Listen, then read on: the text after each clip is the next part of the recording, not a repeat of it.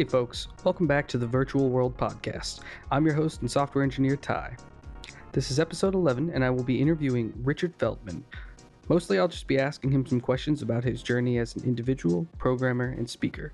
I'll also be touching on Elm, his book, Elm in Action, and some current events. Today's music was once again provided by Plasmariel, you can check them out on SoundCloud, soundcloud.com slash plasmariel. That's P L A S M A R I E L. As always, please enjoy the conversation.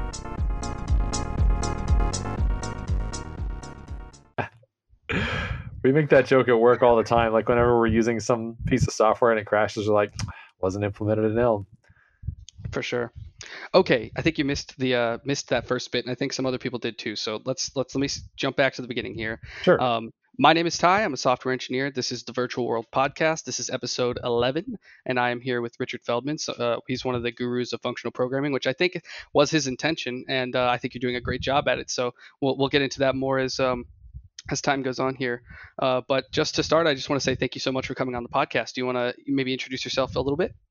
Uh, sure. I'm Richard Feldman. I've recently learned that I'm a guru. uh, I, I, honestly don't see myself as a guru, but I, I, guess I can I can say what what my involvement in functional programming has been. Um, I've been speaking about it for several years. Uh, actually, my first talk was functional programming in CoffeeScript, but mostly I'm known for my Elm stuff. So I'm the author of Elm in Action from Manning Publications. Um, given a lot of Elm talks, so at Elm conferences, um, at, at other conferences um, about Elm. Um, the author of Elm Test and Elm CSS and the Elm JSON decode pipeline library. Um, so I, I, guess I've spent a lot of time with that. Um, at work, I do Elm on the front end and Haskell on the back end. So I, yeah, I, I guess I'm uh, certainly I can claim to be experienced with functional programming, if, if not a guru. well, I think the guru part comes from the fact that you are like actively talking about it and pushing it. And I mean, if one of my goals now can be stated as learning the history of programming, the evolution of languages, and where things are going next, certainly you're someone to look to for inspiration and to sort of like I don't know maybe maybe jump ahead on that path rather than having to grind it out myself. Oh, thank you. Well, um, if you're so, interested in history of programming, I, I really have to recommend Hillel Wayne. Uh, he is definitely more well versed in history of programming stuff than I am. Um, but uh, I, I, ha- I, I guess I can say that I dabble in that. Yeah, I mean, I think it's been kind of the key feature of a number of your different talks. Um, I saw the most recent one. I forget the the organization that streamed it, but it was really really good. This was about a month ago. Oh, uh, Philly ETE. That might be it. Yeah, was it called uh, the next paradigm shift in programming? Yes, that was it. That yeah, was it. Yeah, that was uh, Philly ETE, our local, well, as local as you can get in the pandemic, uh, our local um, tech conference in Philadelphia, where I live. That's awesome. Also, just I want to reflect here on sort of the evolution of the podcast and how it's kind of changed so quickly from what I expected it to be. It was originally kind of an AB. I would sit down with a just a software engineer who I happen to know, and we would talk about things and try and like push ourselves forward and maybe figure some things out and try and like understand the universe and all that. And um, you know, it was like on the horizons for like the end goal. Like this might sound weird to you. This probably will sound weird to you, but I've got like tier lists of people that I want to talk to, and like you are B tier, and A tier is like Rich Hickey and Alan Kay. So hopefully that's hopefully that I don't know. Uh, Thanks. like a, um, yeah, hopefully that's a morale booster. Um, so uh, not that not that the podcast is like that huge or that I'm some sort of a uh, uh, person that's like great to talk to. But but anyways, let's move on. I, I there's one thing I want to ask you about before we get into the functional programming world and, and whatnot. Sure. And uh, as someone who's a bigger guy and struggling with weight and health and stuff like that, I noticed in one of your talks way back in the day that you kind of like made this joke about how you used to be a lot bigger. But I really want to know. I, I'm not going to ask like how'd you do it because the answer is you drank a lot of water, you ate good, and you worked out. Like I get it. Um, my question is, how did it impact you as an engineer? Huh. Um, did you find that you had more energy, that you were like making more strides in your craft? Like, did it have a, a big impact on you as far as that goes? You know, th- this is going to be the the dumbest, most crass answer, but like it, it really is the first thing that comes to mind is that the biggest way that it impacted me as an engineer is that now I can work on airplanes because previously I didn't have enough room physically to like open a laptop. Um, like there's like my belly was in the way and I just could not get work done, but now I can. uh, and so now I'm very productive on planes, and before I used to not be. Um, and maybe it's somewhat revealing that that's the first thing that comes to mind because I know that there's this kind of cliche that a lot of people say of like you know you lose weight and you feel like you have so much more energy and, and this and that um I, maybe it's just because it's been so long now i mean this was like 2014 when i lost a lot of weight um that i just don't remember it anymore but i guess i just don't i don't emotionally feel that i i don't know that that that changed for me that i had like a lot more energy or a lot more this or that um i, I guess maybe i did but uh i don't know it, it just it, if someone were like do you feel like you had more energy i'd be like no, except I feel like I should say yes because that's what everybody says. Um, for for what it's worth, I I do have, and I I've on Twitter a couple of times I've talked about like like how I did it and stuff, but um, uh, I do have a piece of advice which I think is somewhat controversial, but I'll say it anyway, which is I recommend, and and the thing that worked for me is ignoring exercise and focusing exclusively on diet. Um, so I've actually like, I mean, you use the word struggled. I've also struggled for most of my life and only recently you know in the last like six years been successful at, at losing weight and i've tried every combination of diet and exercise diet without exercise exercise without diet and neither diet nor exercise and what i have found is that if i am successful at dieting then i can lose weight if i'm not successful at dieting it does not matter how much exercise i'm doing i'm going to maintain or gain weight and losing weight, like d- dieting successfully, is very hard, and exercise makes it harder. So I recommend starting with just focus exclusively on diet. Don't worry about exercise at all, and then later on, uh, you know, after you have successfully lost weight, then think about exercise, or or maybe, you know, I'm not going to say like don't exercise, but I think it's a huge distraction. Um, like when you're already trying to do a really hard thing.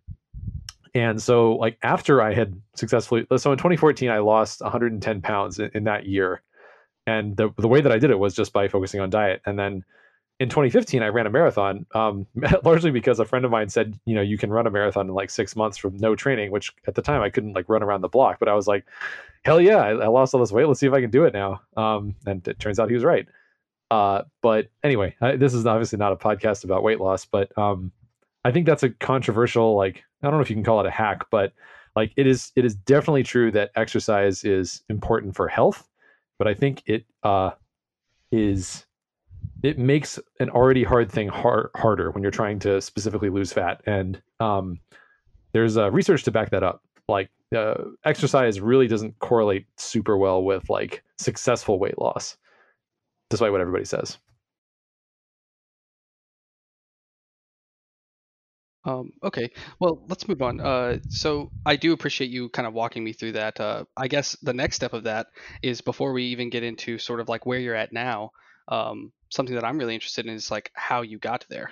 Um, okay. So when it comes to your programming history, how did you, what start? I'm assuming at some point there was a spark where you realized like, maybe I'm not doing this right. Maybe I need to look for better stuff. And you started looking around and I'm thinking that maybe you found some talks, maybe you found some books, uh, maybe you found some people that inspired you, some ideas that inspired you. Could you could you talk through that? Maybe the beginning of that process. Oh, sure. So, um, I mean, I, I definitely know like who the inspiration was. It was my friend Deech. Um, he's he's given a lot of like awesome talks. Uh, Aditya Siram. Uh, he he basically um, he's D Deech uh, D E E D double E C H on Twitter um, and in GitHub. Um, so we, I used to live in St. Louis, and we happened to work together, and uh, he and I had like similar lunch habits, so we would go to lunch together and talk about programming. And um, he really opened my eyes to like the world of functional programming. And um, he would talk about like Lisp and Haskell, and he, he's sort of a connoisseur of programming languages. I mean, he knows like all of these like really really esoteric stuff, like stuff where like Haskell is mainstream by comparison. Um, like uh, Eh, like he's given talks about ATS and uh and like Forth and um anyway um so I really at the time uh, had a pretty like in retrospect narrow conception of programming. I thought I, I knew a lot, but I didn't realize how much I was missing out on, especially in terms of languages. Um, so at the time, I'd used like Perl, Java, JavaScript, Basic. Like I, I got started on Basic, um, uh, C, C++, and uh, probably a couple others that I'm not thinking of, like SQL, um, HTML, JavaScript, uh, and I thought at the time I was like, wow, like I, I really know a lot of programming languages. I really got this thing down. And what I didn't realize is that there's like 85% overlap between all the languages that I knew, except for SQL, I guess. Um, they're all like very, very similar languages. They're all like imperative, some amount of object oriented, I guess, except C. Um, and and they all kind of do things in pretty similar ways. Um, and so the idea of functional programming and sort of like just taking away, especially pure functional programming, and, and taking away these sort of things that were very familiar to me, like what if you didn't have mutation? What if you didn't have side effects? Um, that was sort of a, a, new concept. I never really thought about that. Or like Lisp, you know, what if, what if you could make macros trivially? I, I just never really thought about these things because I didn't really have any awareness that they existed. Um, I just knew that you know the languages that I'd known up to that point, and my curiosity had never really led me to um, explore further. Uh, so he sort of opened my eyes to all of that and and not only did he open my eyes to it but he was sort of like pitching me on like here are some of the benefits um, of these things like these are these are real. So i became convinced that it would be worth my while to learn more and to investigate and to sort of try them out myself. And um, one thing led to another and eventually elm ended up being the first like pure functional language that i tried. Um, it was going to be PureScript but i i sort of fallen in love with like react's uh, virtual dom and at the time just as as luck would have it, um, Elm released a virtual DOM implementation before PureScript did, so I decided to go with uh, to Elm as the first thing that I tried. Um, I, I think I was pretty lucky to have done that because uh, even in retrospect, now that like having like seen how Elm and PureScript and Haskell have sort of like um, evolved, I, I, like Elm the best of those uh, a lot. So it was just dumb luck that I happened to try that one first. Um, I don't think there was a causal relationship there. I don't think it was like I learned it this way and this is what's familiar. I think it, Elm just really fits my style pretty well as far as like what I look for and, and like in a programming language now that I've learned a lot more about them. That's awesome. Um, so with that in mind, what is kind of your mindset now? I mean, I think you've talked a lot about it in your talks, but uh, but I'm assuming that you think kind of pure functional is the way. My my biggest question there is something that I think I'm not sure if this is a phenomenon, but it could be a phenomenon. Um, take Rich Hickey as an example. He sure. he had um, he had these ideas about like the flaws with current programming languages, so he started working on Clojure. Then he goes down the path of Clojure for I don't know 15 years or whatever, as you've gone down the path of Elm for and Haskell for you know six years, seven years or whatever it's been. Yeah. And um, my question is: Is there a is there an ability for people to get sort of um, to kind of put put the the functional blinders on uh, a little bit maybe. Um, as in are there things are there other things that maybe are interesting that haven't uh, that kind of haven't come over between the two styles because both styles kind of have their blinders on about uh, everything else already that's a good question. Um, or, to, I guess to label them, when I say the two styles, I mean specifically pure functional languages like Elm and Haskell, and impure functional languages like Clojure and I guess other stuff, but mostly yeah, Clojure. Yeah.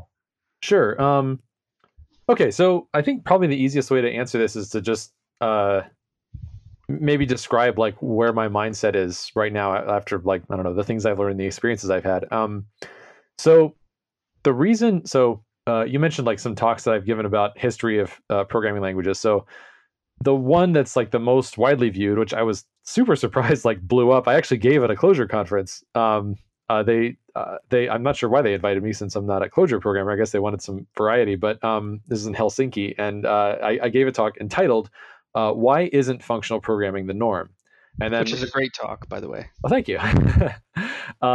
so the reason I titled it that was because uh, after a while, I just couldn't answer that question for myself. Um, I, I genuinely did not understand. Like, I'm not saying that all programming should be functional programming, and, and specifically pure functional programming. I just couldn't understand why. Like, why isn't that the default? And like, when you deviate from that, it's for a specific reason. Um, whereas, like in, in the world we live in, it's everything's object oriented by default, and if you deviate from that, you do it for a specific reason. Like you, you have some you know good reason for not choosing an object oriented language or, or to program in the object oriented paradigm and i think um, for like 98% of people the reason that you would not use object oriented approach is because state management is really really really hard and uh, yeah uh, um, and it's just extremely complex in the oo world Right. So, so I mean, that's um, so you mentioned the, the, the other talk, um, the the next paradigm shift in programming. So uh, the the ETE people, um, like when they were asking me, you know, they're like, "Hey, do you want to come speak again this year?" Um, because previously, I actually the the talk you referenced, um, where I I, I made a joke about my my weight because there was a picture of me like from I don't know 2014 or something where I was much bigger, um, and uh, it was I think it was at, well, it was definitely at Philly ETE where I first gave that talk. Um, that was called from Rails to Elm and Haskell. Um, yes, that's the one. Yeah. Um, and uh, so th- they asked me back, and I uh, they, they, said like, you know, what do you want to speak about? And um, they said we really liked your uh, your talk um, about uh, why isn't functional programming the norm? And I said, well, I actually had like three hours of material for that talk, and I cut it all the way down to 40 minutes, and I was still like talking at top speed just to get through it all, just like that that subsection. I have way more like to say on that subject. Um, and so they're like, "Do you want to just do like a B side of that?" And I was like, "Sure." So I, th- this was like that that talk was basically like another chunk of like material that I I'd learned in the course of researching um, the, the, talk in Helsinki uh, at ClojuTRE. So anyway, um, where I've kind of ended up is thinking that uh, most programming that most people do is generally speaking um, not super performance constrained in, practice which and by which i mean like we don't need to be doing direct memory management to make our applications successful um, like we don't need uh, c++ or, or c uh, if we use them maybe they can run even faster but for most applications that most people are building uh, current levels of performance are acceptable. Now, granted, there are plenty of people out there who will say current levels of performance should not be acceptable because um, our hardware is capable of so much more. Like everything could feel instantaneous, um, but it doesn't because you know we're we're using Electron and things like that. You know, these like layers and layers of software that that we really uh, don't necessarily need, but but use because they're convenient. Um, but setting that aside, I mean, certainly it's the case that in practice, like the the performance needs are not such that you're uh, we're optimizing for like maximum performance and getting the absolute most out of our hardware. So given that that's what the the sort of constraints are, the constraints are pretty loose in terms of performance. Um, clearly, garbage collection and like automatic memory management are are really good for productivity um, they're like not having to deal with segmentation faults and with uh, like you know use after freeze and all these problems that I remember from my my C and C days, like way back in the day. Um, that that means that we can write software faster and it, it won't break as much. So that's all very nice. Okay, but within that world of like garbage collected or, or automatic memory managed programming, um, where are the next wins? Like what what are the things that really help us out in terms of you know making this software that is you know runs fast enough and is reliable and we can sort of get it out the door quickly? Um, because every every organization seems to be uh, putting a pretty significant premium on being able to ship stuff quickly. Um, and the answer to me is the next best thing after garbage collection seems to be uh, some one of the following. Either it's uh, modules or it's type checking, or it's um, pure functions everywhere. And I, I'm not trying to say that I think all three of those are like at the same level in terms of their impact. I think it, a it depends on the project, and b it's it's probably on average like they're they're pretty different.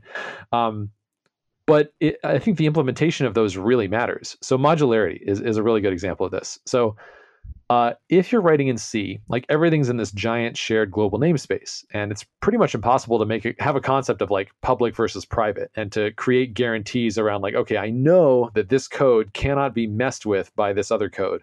Um, it's like really hard to know that, uh, which means that it's hard to sort of like get a chunk of the program in your head if potentially like you know every other part of the program, every other file in your, in your entire code base is like reaching in it and messing with that. Um, so uh, this is something that I talked about in, in, both of those talks is like the idea of modularity being really important. Um, these days, we all seem to agree that like modules, in, in the sense that uh, they they were originally introduced in Modula, the programming language Modula, um, are a good thing. But we also have this separate thing that's like encapsulation, which is kind of like well, it's modularity, but just for objects, uh, which seems to be to me kind of redundant because we already have a good form of modularity in modules, and all the languages that just had um, uh, encapsulation have now added module systems anyway. So I think modularity is very important. Um, type checking. I mean, I know that Rich Hickey would disagree with me about this, and he's on the A list, so I can't, you know, uh, like argue with him about it. But uh, yeah, and, and, I will. But um, I mean, this is one of these things where um, I, I, think two things are true, which may sound contradictory, and, and yet I believe both of them. One is that I think the the big picture debate between static type checking and dynamic type checking is very overblown and, just kind of silly. Um, because if I were to rank like programming languages I would most want to use on some sort of unknown problem, like in the dark, they're like, all right, you're going to solve this problem. I'm not going to tell you what it is. What language do you pick? Um, I, I, would not have a straight line ranking from like all the statically type checked languages uh, first, followed by all the dynamically type checked languages. Um, it would be a mix, and, and Clojure would be high on that list, even though I've never used Clojure professionally. Um, but like I, I, think that's just it's one of many factors. And the other thing is that I think that how the type checking is implemented is huge, is, is incredibly important. Like when I was a Java programmer, professional like enterprise Java programmer many years ago, um, I, you. I, you know, I, I, I really feel like I should take it off my LinkedIn because I still, I mean, literally today I got email spam saying, "Do you want the, do you want to come work on this Java thing?" Um, Definitely not. the answer was no. Um, but uh, well, the answer was actually report spam. But um, right. the the, uh, the the type system that Java has and the, the way that it does type checking, I felt at the time was did more harm than good. Um, it it felt like it was always getting in my way, and I wasn't really getting much out of it. And when I switched to doing more dynamic languages professionally, it really felt like a breath of fresh air. It felt like a, a big improvement. Um, and at the time, I remember and this is like I don't know 2010 probably. Um, someone who was not a programmer was was talking to me and asking me about um, I don't even remember how we got on the topic, but uh, she was saying something about um, like what's the difference between like you know the, well like what's a big debate in programming, and I brought up static versus dynamic, and the, the analogy I used was I said well. Static types are like training wheels in that uh, once you know what you're doing, you don't really need them anymore. Um, and that was my feeling having just you know spent a lot of time with with Java and and being happier having done like Perl and JavaScript. Um, Actually, quick interjection here. Yeah. See what you think of this. I definitely, I definitely hear myself coming through your mic though.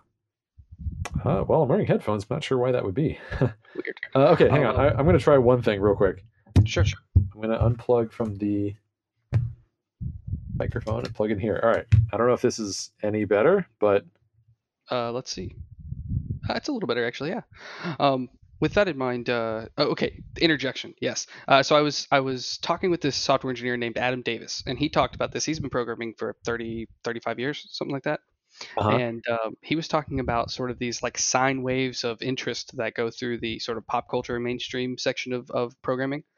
Um, and so, like for instance, he said back in the day, everybody was like, static types are insane. They're so good. They're like that's how you have to program. They make everything better. And then JavaScript and Ruby came around, and everyone was like, static types are garbage. Like we need to throw that away and just use dynamic typing. And then nowadays, people are like, oh, TypeScript is amazing because static typing is way better than dynamic typing.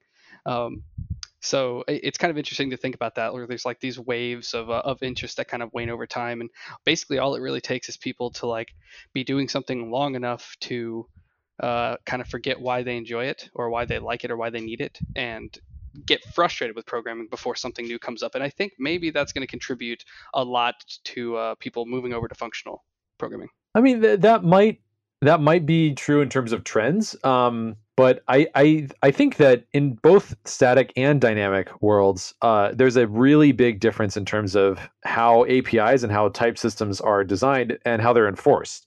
Well, um, really quick, keep in mind that this isn't specifically about uh, static. This is that's just an example, but it's like oh, sure. this idea that trends sort of come and go, and people kind of like go back and forth over time. Yeah, I mean, eh, but I'm I'm really not talking about the trends. I mean, just in terms of like you know what if I were trying to give someone good advice who's like just starting out in programming, um, you know, what would I say to them about static and dynamic typing? Uh, regardless of trends, I would still say uh, it really depends on the language, and I wouldn't I wouldn't try to give them a a broad like you know static is better than dynamic. And yet, uh, one of the three things that I listed as like major productivity benefits, um, like one being modularity, the second one was uh, static typing, and the reason I think that is that a really well done static type system, I think, uh, basically can sort of bring more benefits, as I see it, than the the the best, most well done dynamic type system uh, or or dynamic language. Um, the advantages of dynamic systems seem to be more that they can do they can do more things at runtime. Um, they can like do like hot swapping of like uh, implementations and things like that. Um, uh, perhaps more easily, although I am not. I'm actually not totally sure if that's true. Um, or if that's just kind of a, a, coincidence of history. But certainly historically, they have been better at that. Like you get like Erlang's hot reloading. Um, I mean, Clojure developers will talk about um, like SSHing into a machine, connecting via REPL, and just like working right in production from the REPL, which is not something you hear about from um, static languages. Uh, I think there's actually another interesting part about that. I do have this kind of like slated in my my notes for uh, later in the conversation, but uh, I wonder if maybe uh, WebAssembly is a problem that's kind of already been solved by like data as code in Lisp.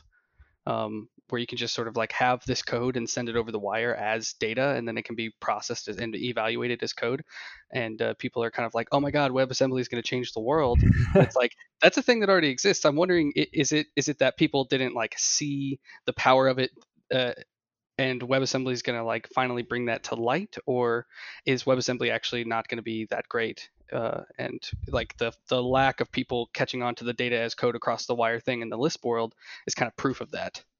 Well, I think WebAssembly first and foremost is about performance. Um, I mean, the like whether or not you want to think of it as data as code, like uh, what something that you know every, everybody from Elm to TypeScript, you know, ClojureScript are all doing today is compiling to JavaScript and using that as a format to to deliver applications to people.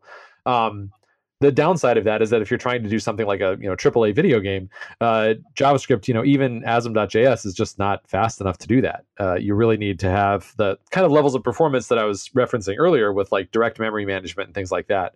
Um, if you want to, you know, play uh, Fortnite or whatever, I was going to say Quake, but I, I, didn't want to date myself, but then I, you know, did anyway. Right, but right. Um, if you, if you want to play some modern AAA game in the browser, um, which is something that you know people want to deliver because the browser is the most successful application delivery platform in history.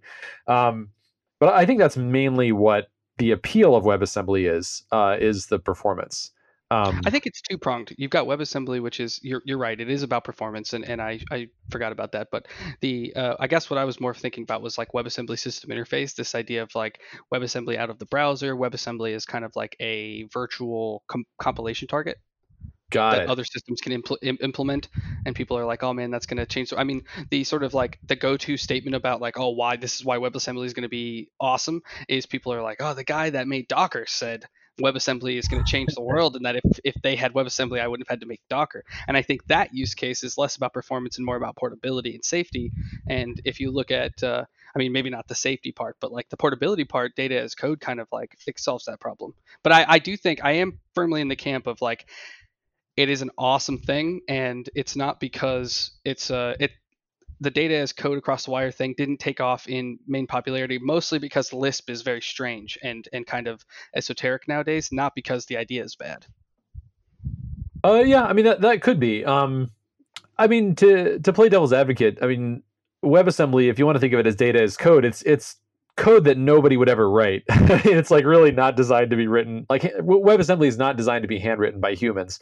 So it might be a little bit of a stretch to, to think of that as like similar to Lisp. Where Lisp, I mean, you really can take code that you know written by humans, send it over the wire, and and kind of expect it to work.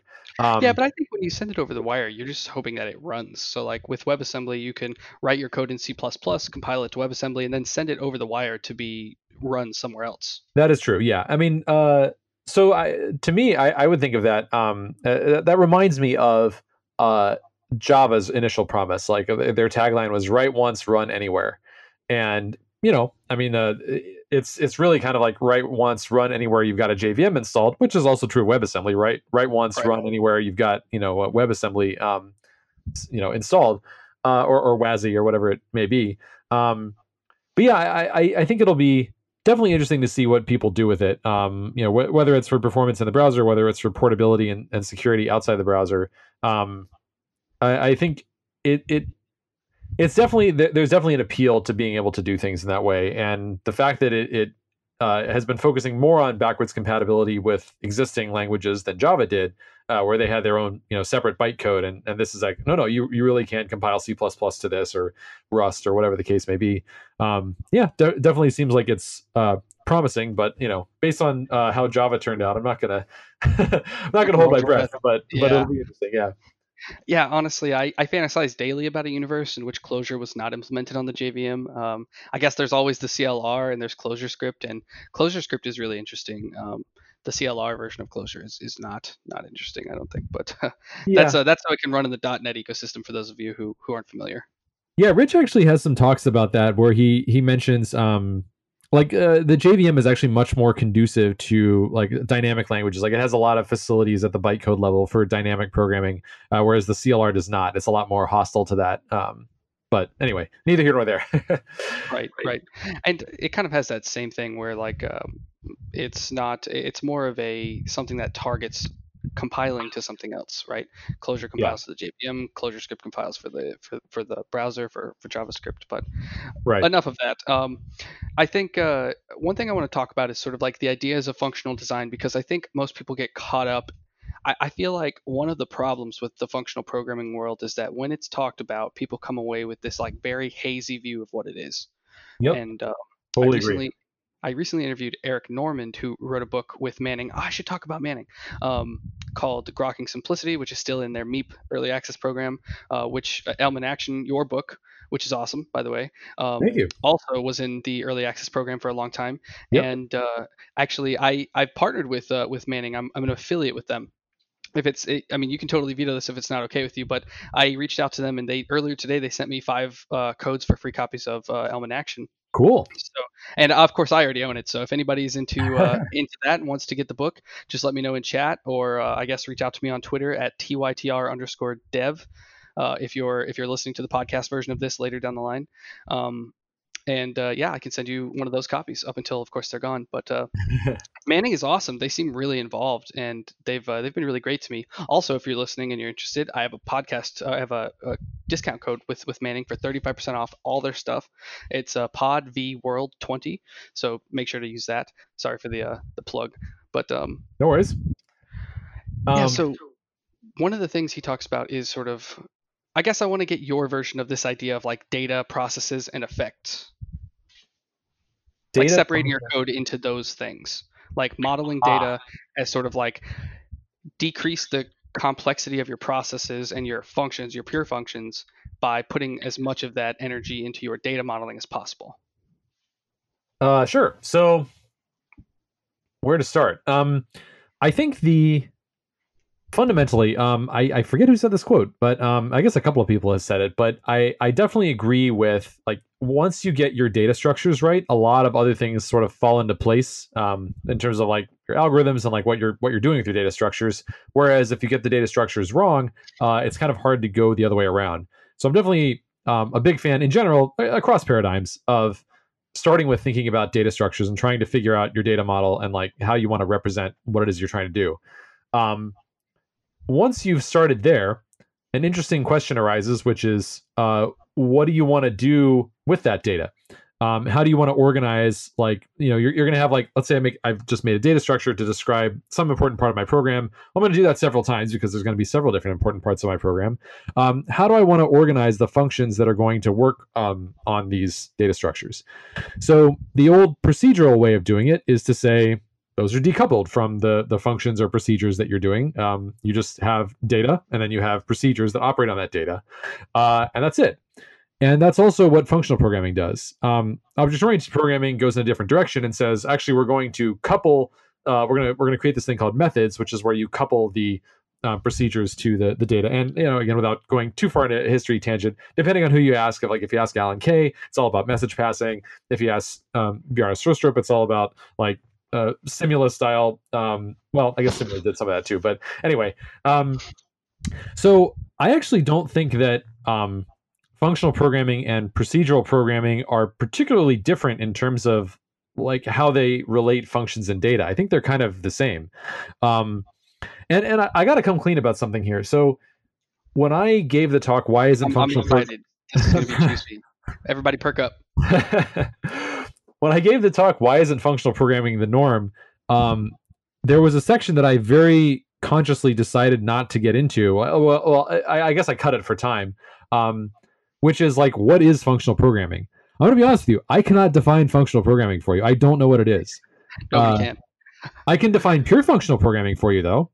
That's where you're you're writing in a style where every function you write is a pure function. That's very easy to define. Um, I'm a big fan of pure functional programming. Uh, I also am a fan of Clojure, but I can't really tell you why at a paradigm level. Um, I, I think it's like something about API design and about immutability as a default and about um, simplicity as a value. Uh, I don't know if any of those three things are unique to functional programming, though. Um, like immutability, but as a default, you could say that's a functional programming thing, but that's literally true in Rust. Like in Rust, which is an extremely imperative language, every single value is immutable by default. You have to opt into making it be mutable, which is exactly what OCaml does. And in fact, they even use the same like let and, and let mut like uh, type stuff that that OCaml does. Um, so uh, I don't think immutability is a functional programming thing. I also don't think the idea of like organizing procedures and data separately is a functional programming thing. That's just a procedural thing. And actually, it's like OO is like what made it weird by making them be methods. Um, and uh, and simplicity is certainly not like a functionally yeah, like a, a thing that's unique to functional programming. So yeah, I mean, I can define pure functional programming, no sweat, but all other types of functional programming. Um, so Evan Czaplicki, who created Elm, uh, he says he sees it as a.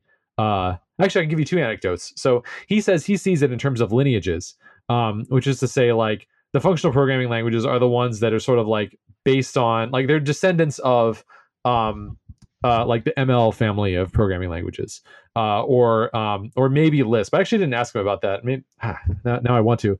Um, but uh, See, like- look, if anybody wants to say that my podcast is not having an impact, I just potentially spawned a really heated debate between uh, between Richard and Evan. So there you go. That's my contribution to the Wow. Ecosystem. I don't know if it'd be a debate. I, it'd be more of a like I'm curious to hear his perspective on it. Um, but uh, I mean, I'll ask him next time I talk to him. But um, I think the uh, certainly the ML family of programming languages is functional programming. So that's standard ML, OCaml, Haskell, Elm, all those languages, F sharp. I think those are all like we can we can safely say functional programming languages. Even though on, among those only Elm and Haskell, um, PureScript also are uh, are pure functional. Um, but uh, if you get into like, okay, why is OCaml a functional programming language but Rust isn't? Uh, good luck. You know, I mean, that's like uh, good luck making an argument other than the lineage argument. Um, so Erlang is a really interesting case. Uh, so the anecdote about Erlang is, uh, so you could say, of course, Erlang is a functional programming language, or you could say, of course, Erlang is an object-oriented language. And the funny part is, um, Joe Armstrong actually said this, like one of the co-creators of, of Erlang, um, said this in an interview. Uh, he said he always thought of Erlang as a functional programming language, um, and uh, and in fact, he wrote an article entitled like "Why OO Sucks," um, and just saying like he, he doesn't like OO at all. Um, and his advisor later on said, you know, I always thought of Erlang as an object-oriented language. And he was like, "Uh, what? And basically, the guy made his case. He's like, well, yeah, I mean, you, you have these things called processes, which are essentially like these stateful things that you spin up and then you send messages to and from them. That's like object oriented programming, you know, according to Alan Kay's definition. And Joe Armstrong was like, oh man, maybe I maybe I made an object oriented programming language. Um, and from Evan's perspective, Evan was like, yeah, of course. I mean, it's not it's not one of the descendants of the functional programming languages. It's not based on them at all. They, they they did their own thing. So you know, it's certainly not a functional programming language. Whatever it is, you know, it's it's not that. Um, What's I feel like I would, I would feel bad saying that to him. Like, like imagine Well, well, I I mean, mean- tomorrow, like, oh, it's actually object oriented. yeah, no kidding. I mean, uh, I I mean, I guess if, if you're his advisor, you can do that. Um, but yeah, I mean, I, I'd love to ask him, but unfortunately, he passed away uh, a couple years ago. So uh, rest in peace, Joe Armstrong. But um, yeah, I so um, like I said, I I don't. I can't define functional programming for you, and and so I actually, I mean, I, I it's one of those things where um, there's this sort of like uh, Venn diagram in my mind of like, well, these things count as functional programming, and these things don't. Um, I think I can define a functional programming style as one where you avoid mutation and you avoid side effects. Um, that seems to be what people mean when they say uh, functional style. Um, like if you're writing functional style JavaScript, it probably means that you're avoiding mutation, you're avoiding side effects. Um, that's that's how I first did functional programming as I saw it. Um, like I said, my, my first talk about it was functional programming in CoffeeScript. I was just doing it, you know, stylistically. Um, and I guess another way you could think of it is that really what I was doing when I was writing CoffeeScript was like I'd read a tutorial on Haskell and I was like, I want to try and follow the same rules that Haskell does, which is to say no mutation, no side effects, um, and see what that does to my code. And I, uh, lo and behold, I actually found that it improved my CoffeeScript code quite a bit. Um, this was back in the, back in the day when CoffeeScript was the was a big thing, uh, but um, yeah. So I I don't think that um, I think it's kind of hard to claim that uh like there is one definition of functional programming that everyone agrees upon but at the same time i also think it's hard to claim that nobody knows what it is i think there's this kind of like hazy generally agreed upon thing that like these certain languages many of which have a lambda symbol in their logo count as functional programming languages and then these others don't um, and that generally functional programming should be avoiding mutation and side effects um, but beyond that, I mean, yeah, it, it's kind of hard to say. So when I say that I think uh, like the functional style is getting more popular, I think I can back that up. Um, and I think that that will result in someday uh, the languages that we call functional programming languages becoming more popular. But yeah, it's it's a, it's a lot of hazy areas and, and sort of uh, like coloring outside the lines to to try and uh, nail down exactly what that means. And I think I think some people are bringing aspects of it into other things. Like uh, as a Clojure programmer, I'm very familiar with using spec to um, sort of like classify the structure of my data without having to instantiate that data. So like uh-huh. interfaces versus classes, and I've definitely heavily brought that into the TypeScript code base at at the uh, at my my full time job, which um, a lot of people there are sort of like uh, this is awesome. Like this is the way to do stuff. And they're like, oh, TypeScript is amazing for giving us this. And I've, I've been doing this for six years. I don't know what you guys are talking about. um, with all of that said, um, I, I want to ask the question: How do you handle state in a functional programming language? But uh, before we get to that, I want I want you to out yourself a little bit so that most people know that functional programming is not like perfect. My question is this: Say you design a database schema and you decide that you did that incorrectly and you need to update it. How do you deal with migrations in the uh, functional world? This is just like a very concrete example of a problem that everybody has across the board, and I want to see kind of how the pure functional programming world uh, takes uh, like deals with that issue. Well, database is very stateful. I, I, to me, I mean, a database and like functional programming are like orthogonal. I don't, I don't think those are really, um, like I, I don't, I don't know what it would mean to say like I have a functional programming database, if that makes sense. Um, what I um, mean to say is, well, Datomic. That's an interesting uh, thought there, but um, my, my question is, I guess, more from the, the perspective of the code base that's consuming the database. Like, let's say you've got a you've got a uh, data model of some of some kind. I'm assuming, and I've done very little functional programming, so keep that in mind here. Um, I'm assuming at some point you're defining the fields of these things uh, at some point, right? With that, is that not correct? Sure. Yeah. Yeah. So what happens when um, what happens when I guess that changes, and how do you how do you correlate those two issues? Like we need to update Got the it. database to be in the new schema, and we also need to update the code to reflect those changes. Sure. So um, okay. So I want to I want to give uh, an answer and then like sort of a follow up that I think uh, I don't know, is, is maybe more helpful than than a direct answer is. So the direct answer is um, I would do that in the same way that I would, for example, in a you know pure functional programming language, um, restart a server, which is to say I would view this as an effect that I need to run. Um, like the database is this external stateful thing that lives outside my program, um, in the same way that a server is a external stateful thing that lives outside my program. If I need to issue a command to say like restart the server, um, that's not like a you know uh, that's not any different from like doing an HTTP request or uh, writing the standard out or or any of the other you know effectful things that we end up doing um, in programming. So I would just you know issue a command to the database saying like, hey, you know, update my schema. Um, I'm assuming we're talking about like a you know typical relational database, Postgres, MySQL, something like that, um, or you know, uh, well, something that's not schemaless, I suppose. Um, so I, I, would do that in essentially the same way. And then as far as like uh, changing my data model, um, I would say that the answer to that depends on uh, how much I care about backwards compatibility and whether I'm like doing the uh, like if I want to uh, support like messages coming back from the old data model, like queries that may have been in flight, like I'm trying to do a hot upgrade or not.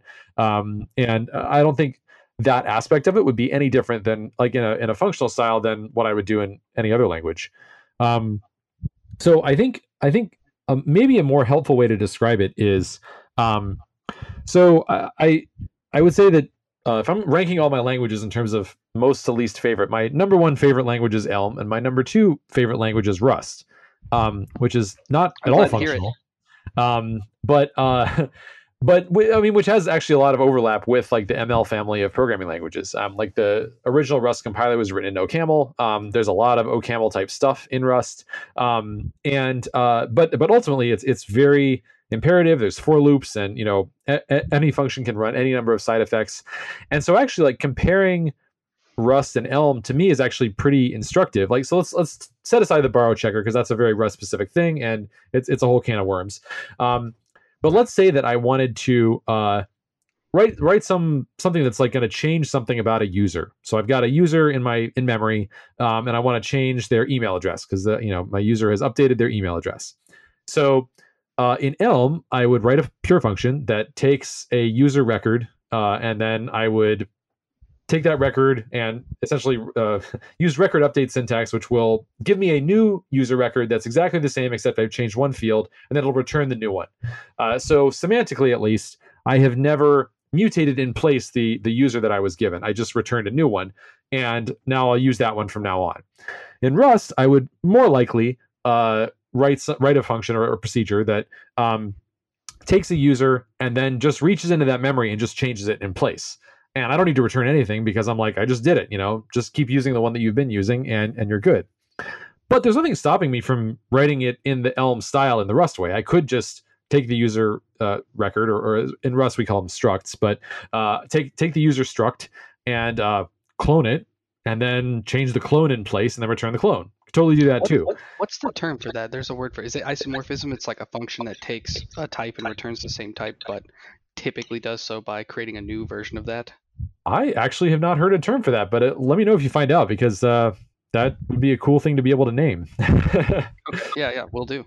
Um, but actually, like this exact example comes up kind of early on in in Rust in, in the tutorial because the way that like uh, the borrow checker deals with these things is kind of different. Um, but they actually give this as an example because they're like, look, these two are equivalent. Like they're doing the same thing. There's there might be a difference in terms of performance, but um, semantically, it's like either way, you're like, you know, outside this function as, as someone who's like calling this function, it's like, well, I called this function and then the email address became updated, and that's what I cared about. Um, so semantically, they're accomplishing the same thing, but in terms of refactorability, in terms of maintainability, in terms of like my ability to understand this function, they're very, very different. Because in Elm, whenever I look at a function, um, the dependencies to that function are are basically just like right there in the type. It's like, look, the only thing that this function can look at is what's in scope. So that's that's the arguments. Then if it's if it's like a closure in the middle of a um, of a of another function, then it can use whatever's in the enclosing scope. Um, and of course, you can use whatever's in the like top level scope, like global constants and things like that. Um, and then it can return a new value, and that's it. So if I'm changing that function in in Elm, that Elm function that like says it updates a user um, uh, a user's email address, uh, I can have 100% confidence that no matter what I change inside this function, I'm not going to break anybody else except for people who called me. In Rust, meanwhile, I don't know what side effects that function is doing. I mean, like, um, I mean, I guess I do when I'm when I'm directly looking at it. And of course, this this example is a very small function. But the point is that whenever I make changes to a function in Rust, I am potentially affecting other functions at a distance that I don't really know about or, or, or don't intend to change. Um, I can make th- this sort of like effects as a distance thing is a source of bugs. And it's a source of bugs that just does not exist in pure functional programming. Like there are no effects at a distance. It's it's all local effects. That's all you have, and it's a guarantee. And so uh, often I talk about functional programming, but I mean to me, pure functional is really in a category of its own. Like when you have every single function can be changed locally with 100% confidence that it's not impacting anything else other than like other functions that are directly calling it and the only way that it's affecting those functions is it's giving them a, potentially giving them a different answer back. Um, i mean i refactor my elm code way more than i refactor my rust code because i've had this experience in rust where i'll like reorganize things. I'll, I'll move them around and they're still returning the same answers as before but now something is subtly getting mutated in the wrong order like even though every single function independently is returning the same answer, there's some of this action at a distance going on that I didn't realize was going on. Even though I wrote the code, like it once it gets big enough, it just becomes impossible for me to keep it all in my head. You know, I've passed a certain number of thousands of lines of code. And so just the act of like trying to do a refactor and rearrange my code would break stuff. Like even though it all compiled, the tests wouldn't pass anymore. And I almost never had that experience in Elm. Like it, it's extremely rare, and it would have to be something like, um, you know, I, I actually was changing a value that I returned and I didn't realize it. Um, so that to me is the big advantage. I, I feel like I can articulate that advantage of, of, the guarantee that if I change this function, I know exactly what the implications of that. It's just the callers, the, the direct callers are affected, and they're only affected in the way where they might have gotten a different answer. It's it's like the bare minimum of implications for any change that you make. And the the ability my ability to refactor those code bases in, in pure functional languages is just unparalleled compared to like there's just a bright line between pure functional and not pure functional in terms of refactoring in, in my mind in my experience. Um, so that to me is like the the huge benefit of pure functional programming.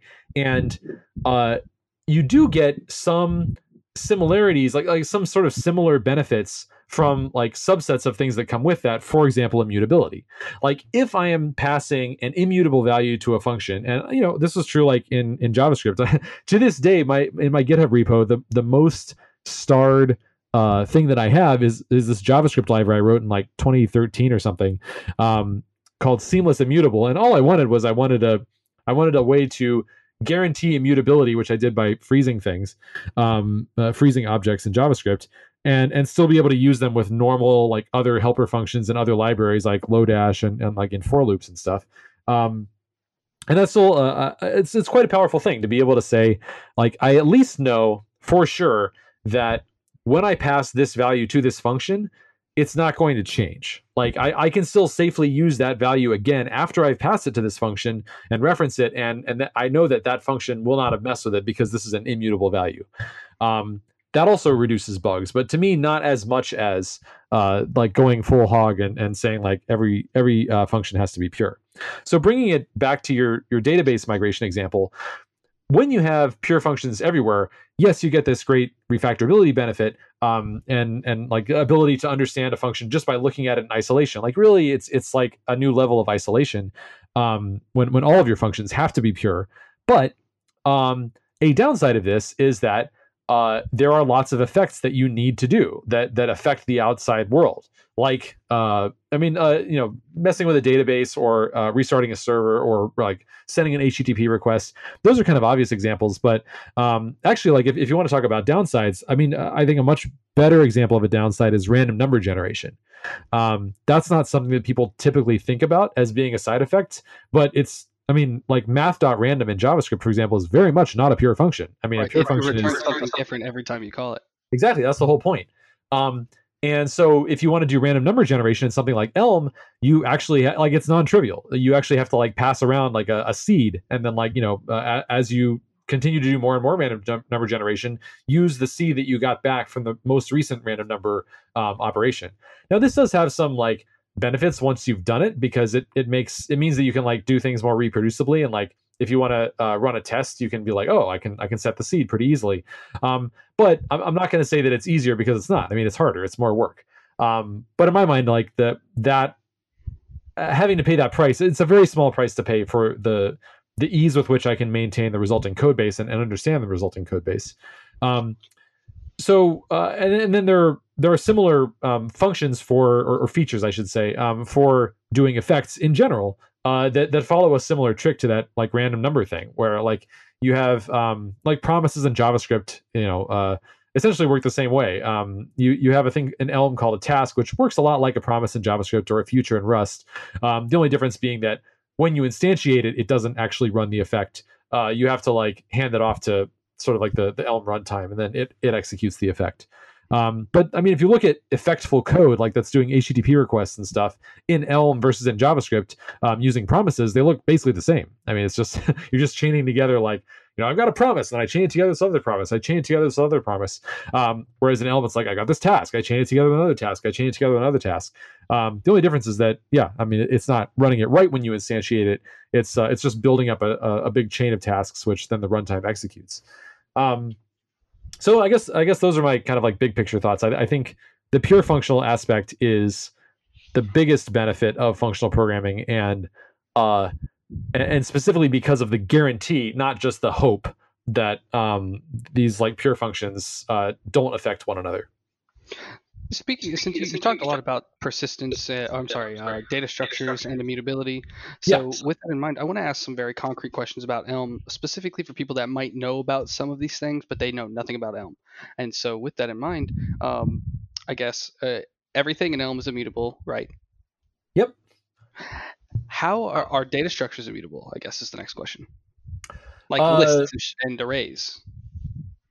Yeah, I mean, so basically, uh, they are immutable because the APIs that you have for working with them uh, do not give you any way to update them in place.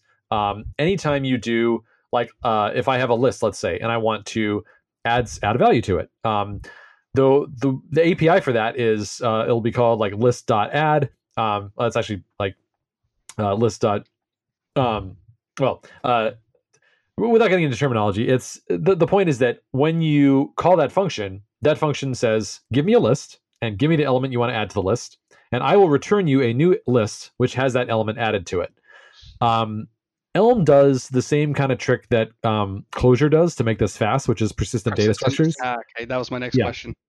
Yeah. So so like it's not when you when you do that, it's not actually like cloning the entire list in memory um, and like making an entirely new list. It's actually saying, well, I know that everything's immutable. So because I know that all these values are immutable, I can just say, well, I'm going to make a new one that's just like keep everything I know about the old one, but also add on this one extra element. Um, yeah. So I mean, if you look at the benchmarks, actually, so so Elm is a for those who don't know. Uh, now that we're like an hour into the podcast, I'll explain what Elm is.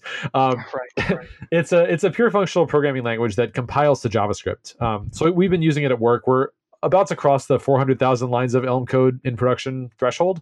Um, we, we've been inching up on that for a while.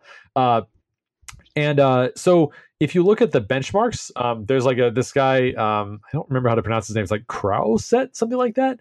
Um, but uh, he does all these benchmarks of like uh, like React and Angular and Elm and like all these different like front end systems. Uh, Elm consistently is like leading the pack in terms of performance, uh, which would not be true except for these persistent data structures. So this is like they'll do some task where it's like render, you know, a scene that has these things in it, um, and th- that'll be implemented in Elm and in React and in Angular and you know all these things that are have orders of magnitude more funding than Elm does. Um, and yet Elm in practice, you know, and also Elm is compiling to JavaScript and doing so in a functional style. And yet, like Elm beats them out in benchmarks, and that's because, yeah, d- despite the fact that semantically everything's immutable, um, there are other performance considerations beyond just, uh, you know, like uh, doing what what you might think of as like kind of the obvious thing if you wanted to make things immutable in a in a imperative language like JavaScript or, or Java or C sharp, any of those.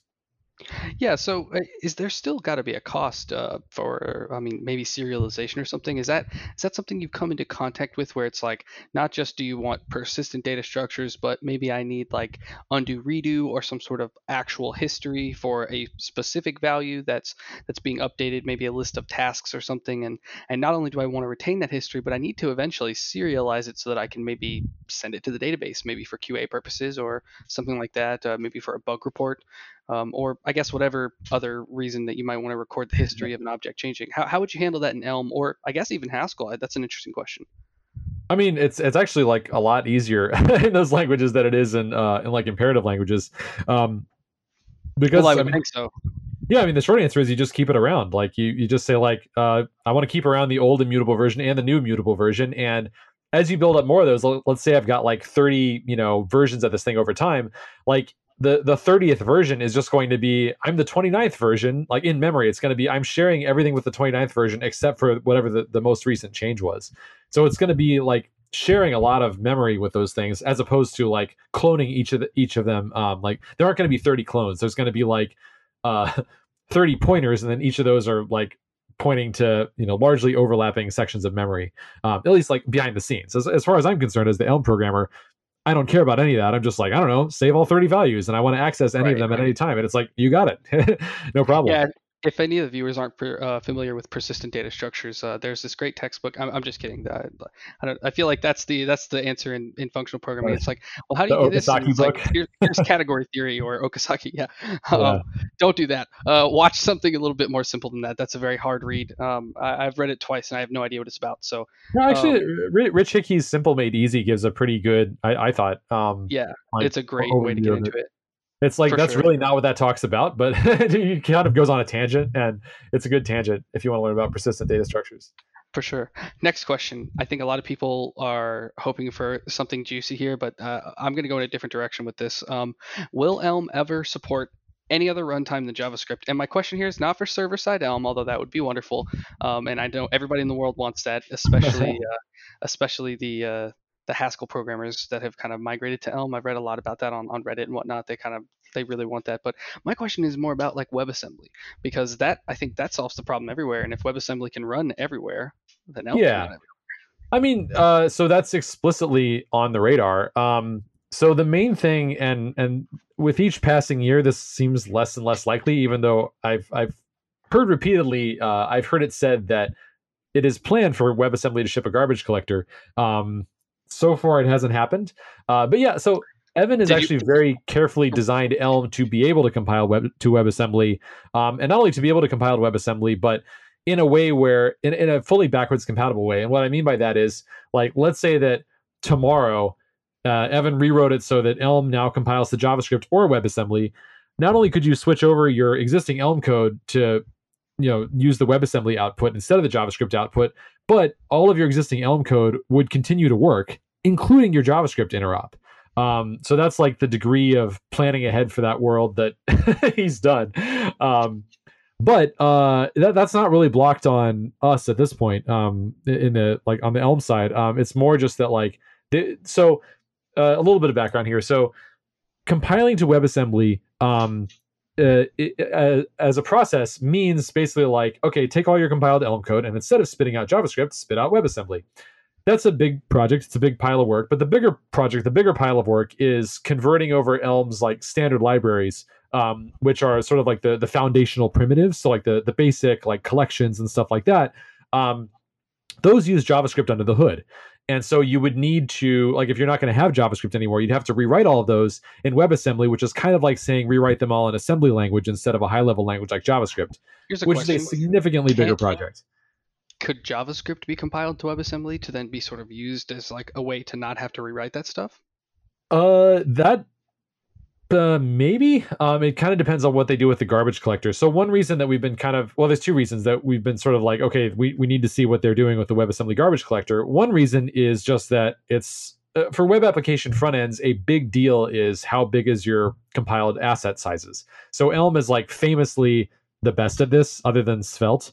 Um, it's like uh, so if you look at um, like the, one of the uh, in the last couple years, there's a blog post on the Elm website about this, but like basically there's this thing called the real world app. It's like a 4,000 ish line of code, um, single page app that like people have implemented it in Angular, Elm, React, you know, Vue.js, Svelte, etc.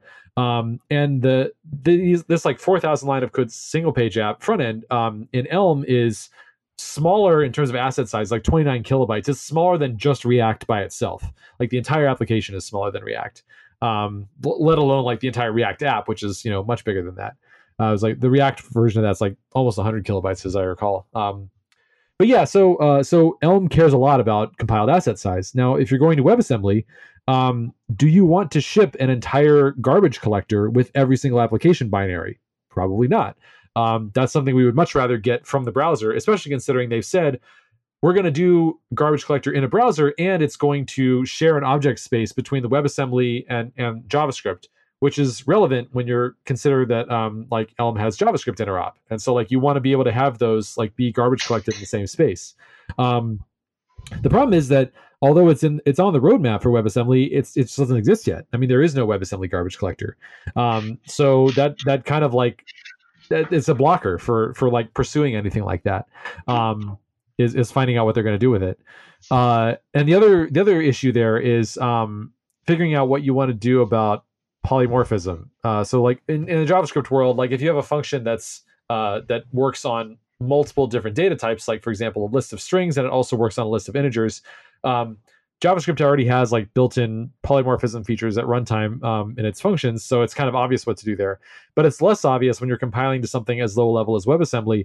Now you have questions like, do you want to do a monomorphizing compiler? Do you want to do like virtual dispatch? Um, there's a lot. There's, a lot more like complicated design questions there um, that uh, that sort of go beyond like uh, another way of saying it is um, if you were to compile to JavaScript or or like compile to Java, uh, in either case, you're just kind of like, well, I'm going to change the syntax, and that's the end of it uh, of what I'm of what I'm spitting out.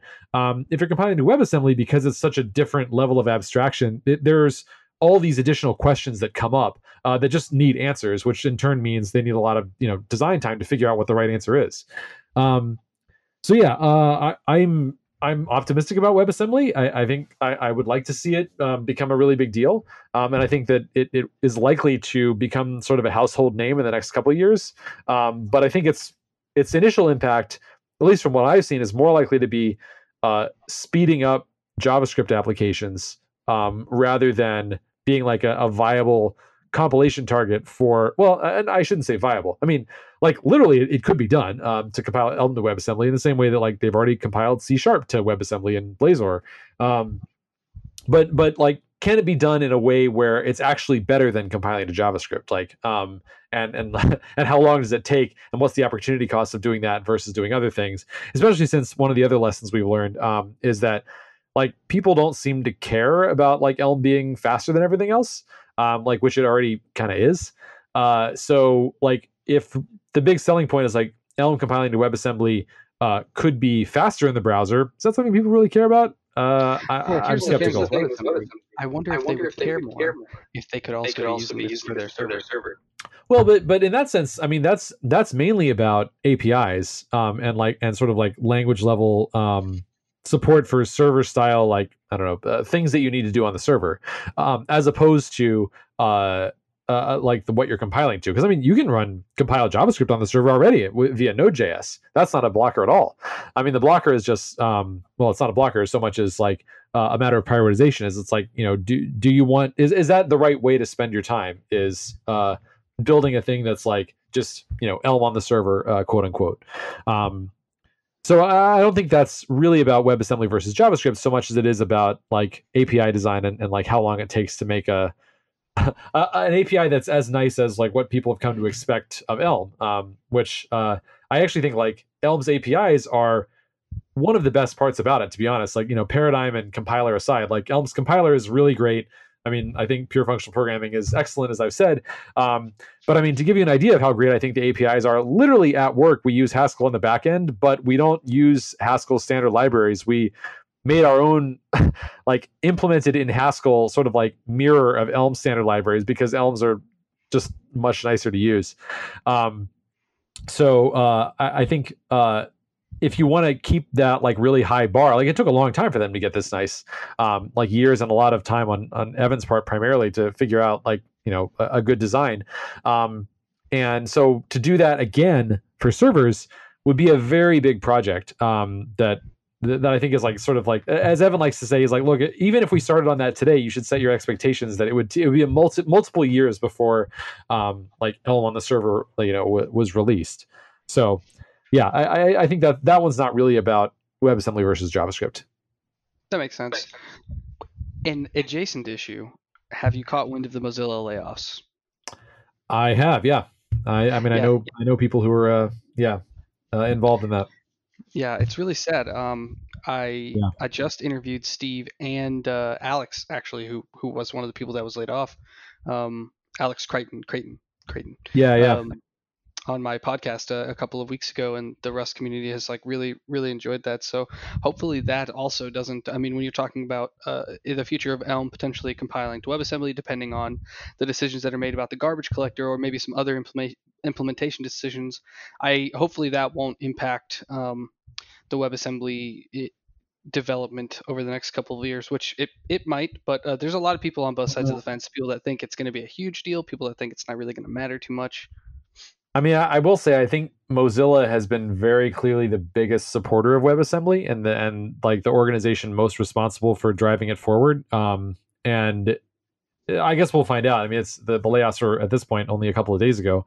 Um, well, so as uh, when I interviewed Steve, uh, I found out, and this is something that is like widely misunderstood, I think, in the Rust community, and so it's great that I did have the opportunity to ask him about it. Um, but basically, the Rust core team has about 200 people and mm-hmm. only five or six of them were still employed by by Mozilla. I think now Lin Clark is still one of those. I think she might she be is, the yeah. only one, uh, or uh, maybe a second. There might be a second person that is still employed by Mozilla working on Rust full time. But um, yeah, the nice thing is that well, I don't think Lin's on the Rust core team, but um, or at least she's yeah. she's employed by them working for Rust and WASM and the ecosystem. Yeah, yeah, yeah yeah, def- definitely. Like she's heavily involved in WASM. Um, so is Till Schneidereit. Um, I, I have talked with both of them, and like she, she and I and Evan uh, have all like talked about WebAssembly stuff. Um, that's awesome. Uh, but yeah, I mean, uh, but also, I mean, I, I know that she mentioned that like her team um, was sort of like uh, really dramatically affected by the layoffs. Um, so I, I don't want to like speculate too much. I mean, it's, it's, it was a very recent event, so I I mean I think there's more unknowns than knowns about the future at this point from outside observers like us. Um, but I definitely think I, I, it's cause for concern about the future of like uh, WebAssembly features in particular, like garbage collector. Um, we'll see. Yeah, and I think I think one thing that the community knows for sure is that the executives at Mozilla are still making about two and a half million a piece each year. But uh, that's another thing. I won't get too much into uh, into that. Um, to get back to sort of like the core point and to make sure that you get some value out of this as well, because I know me asking you dumb questions probably isn't the best use of your time. Um, oh no, I you don't understand. Like I my wife will tell you. You're a nerd and you love talking about I, this. I, I, if anyone's like, I want to talk to you about programming for hours, I'm like, I want to do that. Like, I don't, I don't need any pretense. Like, I, this like talking about programming with people is just like one of my favorite things to do in my life. So, anytime anyone's like, "Do you want to come on a programming podcast?" I'm like, "Yes." I mean, pretty much always. And this is the crazy thing is like, from the outside looking in, before I started the podcast, I would never have thought that I would be sitting down talking with you. Uh, this is not to like glamorize you or something, but you're someone that I've been watching talk on YouTube for years while I'm just sort of fumbling around as like this very average, like stuck in JavaScript tail developer. I mean, I've got tons of hobbies, I've got a family. So it's like after working 8, 10, 12 hours a day, do I really want to sit down and learn a new programming language? No. Like I'm going to watch a movie with my fiance, you know, take the kid outside, you know, play in the sprinkler, something like that. Like it, it can, it can be really hard to sort of get some, uh, um, to get some new perspective. And so the podcast really started for for that reason. It was just like I think a lot of us know that we're not doing it right, but a lot of us don't have the energy or the guidance that we need to to get to that point. And most people will say like, "Oh, just Google it, dude. Like, just do independent research for 47 hours a day. you will be fine." Um, yeah, right. But it's like I just prefer having real conversations with real people, which is not to say I don't value independent research and do my own. Obviously, I'm kind of like obsessed with it. But um, all of that to say, like the fact that I'm sitting here talking with you, like after running the podcast for like a month and a half, it's so much easier. I feel like people people view, view you and other people as being like very unattainable figures in the community, and it's like all I did was reach out and say, "Hey, do you want to do this?" I mean, I, I I don't know if there's like a rule of thumb, you know, for everybody. I mean, some people I know are um, I don't know. I just a lot more reluctant to do podcasts or conference talks or things like that. But I mean, I, for me personally, I just like any anytime I go to a conference, one of the main things I'm looking forward to is I'm like, okay, this is going to be about 72 hours of just solid talking to people about programming all day, every day. I can't wait. so I, yeah, I, I am a. I'm definitely on the far end of the spectrum in terms of like I'll talk about programming forever. yeah, I, I fortunately, unfortunately, I've not been um, I've not been to a conference yet, so that is like on my on my to do list, on my bucket list, so to speak. Oh, I um, recommend them. Yeah, for They're sure. A great way to learn things. Yeah, this next year, um, I've got like three that I'm looking at, and uh, hopefully I can go to all three of them. But I mean, Corona, you know, who knows? Yeah, um, very uncertain. With that being said, let's talk about your book because, like I said, I want you to get some value out of this. Um, sure. Uh, Elm in Action, great book. I'm working through it myself right now, trying to learn the Elm language. Um, this is as opposed to, uh, I guess my, my options were kind of like, do I learn Elm or do I learn Haskell? It's like Haskell feels slightly more unapproachable, um, but also it also it feels a little bit like orthogonal to like what I would need it for anyways, um, uh-huh. which is you know making web apps, which is my job. So sure. um, uh, I guess the first thing I want to I want to ask about, uh, which is something that not having used the language a ton myself, um, I, I, don't have like a, pure, a perfect perspective on. Can you talk a little about the compiler as the assistant, which is something you talk about in your book? Oh, sure. I mean, so Elm's compiler is just like one of the most delightful pieces of software I've ever used. I mean, it's it's really I mean, it's not just that the compiler is like really fast, which it is, or that it's um, it's really helpful, like it's got really friendly error messages, which it does. Like uh, often in conferences, I'm like when I'm you know I, I I'll be talking about something and I want to give people sort of like a taste of Elm. I'll just put like one of the compiler errors on the screen and be like, "This is what happens if you make this mistake." And it's like, "Oh, it looks like you know you, th- this record field is uh, like not recognized," and it'll like hi- it'll show you like in your code, like here was the chunk of code where you had the the problem, and it'll like highlight the thing. And it's like, um, it looks like this is similar to this other record. Maybe there's a typo, and it's like, you know, here's here's the field name, or like, you know, you, you have a type mismatch, and it's like, oh, um, it looks like this, you know, this thing was was wrong, and it tries to like narrow down exactly like the the part, even if it's in this like big nested data structure, like just just what was wrong with it. Um, it's just really really helpful and nice.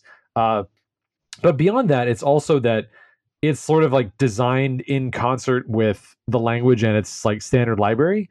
Um, so it's just like aware of even things like uh, like common pitfalls that beginners might make. And like evan's like hard coded in like special things where it's like oh i see that you made this mistake. And it'll it'll have these little like tips that it's like not just like here's the problem but also it'll have like a link to here's something you can go like go you can read a little snippet online about like you know why this error is happening and like what you can do about it um and I think so Rust it, does this a little bit as well, but Elm is like definitely takes it up a notch. Yeah, I mean, El- Elm's the gold standard. Rust, um, I mean, Rust definitely made a, a concerted effort to do this. Um, a few years ago, they actually like wrote a blog post. They're like, basically, we want to try and be more like Elm. um, I, I definitely agree that uh, like Rust does a good job of this too. Um, not as good a job as It's not but, perfect. It's definitely not Yeah. perfect. um, but but I like compared to um, like I recently was like uh, doing a, a benchmark of something that was like uh, using a bunch of different languages, and so whenever I was like messing up what I was doing in like like Java or C um, or these other languages, Go, uh, I was like, man, these are just not on the same level of of error messages, like uh, in terms of helping me out. Um, but yeah, so uh, the other thing about Elm is that, um, uh, unlike the compiler's assistant, is that because it is a uh, like type checked language, but and, and when I say it's a type checked language, I mean we didn't talk about this uh, like fully earlier, but uh, one of the differences between different type checked languages is I, I would say like how how much can you trust the type system? So for example, TypeScript's um, type system is unsound on purpose, and a really easy example of this is any. Like TypeScript has this type called any, where if you want, you can just say, I declare that the type of this function is that it accepts an any. And that means anything you pass to there, it's going to type check, um, even if it's the wrong thing. And like, hopefully, I will, in the implementation of this function, be doing the right thing. But uh, uh, who knows? Maybe I'm not. Um, and the fact that any exists means that not only can I not trust a function that uses any, but I also can't trust that any function that I'm passing something to is not under the hood calling another function that uses any. So essentially, like, um, there's a ceiling on how much I can trust like the TypeScript compiler to be like telling me the truth, and also like on uh, how much like confidence I can get that if it compiles, it's going to work. Um, another example of this would be like in Java. Uh, you have um, they don't have like a first class concept of nullability. So I remember like all the time when I was a professional Java programmer, I would get my code to compile finally, and then I'd run it and it would be like java.lang.null pointer exception. All the time this would happen. Um, so in Elm, you don't have any, and you don't have like null at all. Um, so usually the the feeling is that once it compiles, it typically just works. And when I first experienced this, uh, I, I just didn't believe it. I would be like, nah. Like it, it compiled and I, I'd, I'd be like, well, so I, I messed something up. Like my workflow in JavaScript would, would be like, I just, you know, refresh the page or, you know, if I had like an auto reloader, it would, you know, reload my code. And then I'd like click around until it broke. And then when I eventually couldn't get it to, you know, throw a runtime exception anymore, then I, I knew I was done. Uh, whereas in Elm, it's like usually it compiles, I bring it up and it just, it just actually works exactly the way I intended normally. And I'm not saying it's 100% of the time, but it's like literally more often than not. Um, and like a lot more often than not to the point where, I, I mean, I just now expect that out of my Elm code. And like now, if, if it compiles, even if I just made a really big breaking change and I just like made a huge refactor, um, if it compiles and it doesn't work exactly the way I expected, I'm surprised. And I'm like, what the hell is this? Like, I brought it up on the page and it like didn't do the right thing. What is that? Um, and whenever I like relate this to people, like uh, there are like two groups of people who hear this. Like people who have used Elm, they're like, "Yeah, me too." That's like that's yep, so that's how it is. And then people who have not used Elm are like, "Okay, yeah, yeah, all right, buddy, sure, sure." But like, I mean, it's real. It's a, it's a real thing. Like, just ask anyone who's like spent like you know a significant amount of time with Elm, like you know does that hold up? Is that just like the normal experience? They'll like they'll consistently tell you like, yeah, that's just like the norm. If it compiles, it usually just works. Um, so that's really like where this like compiler as assistant thing comes from. Is it's like you end up spending a lot of your time as an Elm programmer, just like sort of in dialogue with this really helpful, friendly, fast compiler, um, just like kind of going back and forth with like, okay, make this change. Oh, I see that affects this. I need to go and make sure I change this and blah blah blah. And then once you're done having the dialogue, there isn't this like long period of uh like trying out what you made to see if it actually works because it usually just actually works. Um, honestly, the the most time that I spend in the browser these days, like trying to make sure that my stuff um, worked as opposed to like you know uh, seeing it actually work um, is around layouts like just strictly visual stuff like css um, because that's you know the compiler has like very little to do with like you know whether whether things look right on the screen. Um, so it's pretty much all visual stuff. It's it's very rarely like is the logic wrong or something like that I, have definitely even at work um, I, I have multiple times made changes where i didn't even bring it up I didn't even bother like bringing it up in the browser. I'm just like, this is definitely going to work. It compiles. Like, I am so confident. I'm just going to make the pull request. And if, you know, we have a QA team, like if QA finds something in this, like my bad, but like I'm confident this is going to work. And it has never bitten me. Like every time I've done that. Now, granted, I only do that for pretty small stuff, but, but like, I mean, not even once have I like made a PR where I didn't even bother bringing it up in the browser. And yet like there was, there was actually a bug. Um, so far hasn't happened. So, yeah, uh, that's that's, that's uh, awesome. compiler as assistant in a nutshell. Yeah, that's yeah, that's that's, uh, that's, that's, an awesome, that's an feeling, awesome I feeling, I bet. Um, um, so I guess, so I guess to, wrap, to up, wrap up, I want to talk a little bit about sort of like the big picture of things. Um, sure. This is not necessarily focused on functional programming or Elm, but uh, and, and, by the way, uh, again, just to reiterate, I know there's a couple of people here. Uh, I do have five free copies of Elm in Action to give away straight from Manning. So uh, if anybody's interested in that, let me know in the chat and I will DM you afterwards. And also, uh, again, if you're listening to the podcast version of this, hit me up on Twitter at tytr underscore dev, um, dev, obviously, and uh, and I will send you a code for that. Um, thanks again to Manning Publications for sending me those codes. Um, so one thing I want to talk about is uh, one thing I really admire about you is the fact that you like are out there pulling out these ideas, these like really great ideas from people like Rich Hickey and Alan Kay, so on and so forth. But you also are questioning them, and I think that's uh, that's probably the most difficult part, especially with Alan Kay. It's like he's talking at the million mile level, and he's just so insightful and so wise that like most of your time is sitting there parsing, trying to figure out what he's saying. and once you finally get yeah. it, like remembering to question it, it's like hopefully you still have the brain power to uh, to think about it a little bit more.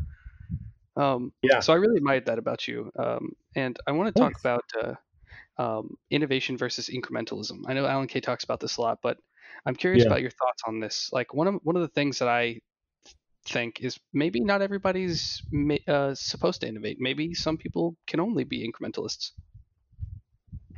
Um, yeah. So I, I think both are valuable, but we have way too much incremental right now. Um, like, like I think we're kind of like out of balance. So I, I think I, I probably disagree with Alan Kay about whether object orientation ultimately was a good idea or not, but um, I definitely agree with him when it comes to um, thinking that yeah, and that like right now, um, software ambitions are are kind of at like an all time low. Um, I think there's a lot of lofty talk about AI, but I, I gotta say that like so far, like the people who I've talked to, I, am not an AI expert by any stretch, but a lot of the people I've talked to who know a lot more about it than I do um, seem to think that what we're doing with AI is actually very incremental right now, and it's just like the hardware got a lot better. You know, we have these like GPUs that have like a gazillion cores, and also we have companies that are willing to throw a huge amount of money at compute power to like do really impressive demos, but ultimately like we're not actually like meaningfully closer to you know the singularity or anything like that, um, despite what everybody says, uh, or, or, or what, what some people are saying. Um, but like to me, the Alan Kay's biggest contribution, which I don't think he would disagree with, uh, was at PARC, where where he he ran this team of people who had a bunch of money to just be like, let's take like five years and like like multiple years where the company's not expecting any like return on investment in that time frame just like go and try and build the future. And the number of like really impactful like seismic shifts you know that, that that came out of that like graphical user interfaces and like the mouse you know like i mean is staggering. And and i i can't point to something that's been like that and, and not even just that was like like that in terms of impact but that has even been like attempted where there was like let's try and get a group of people together and give them enough money i mean to kind of bring it back around. I almost feel like the best modern example is kind of mozilla um in a way uh, that's like the closest thing we've had to like a, a Xerox PARC type thing where, where you know like Mozilla's um, funding of Rust where I, I do think Rust is one of the most like non-incremental like very serious I've actually been saying this for a number of years and I said this before before I actually learned Rust um, that I thought that the two most impactful languages were Rust and Elm um, Elm because it well because of a lot of the reasons that we've been talking about but um,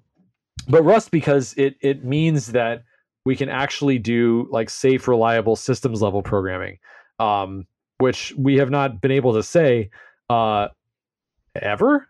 I guess like prior to Rust. I mean, I guess Deech might say that like you could have done it with ATS all along, but ATS is like so incredibly difficult that like it's uh, to, like to learn to use that I'm not really surprised that that hasn't caught on.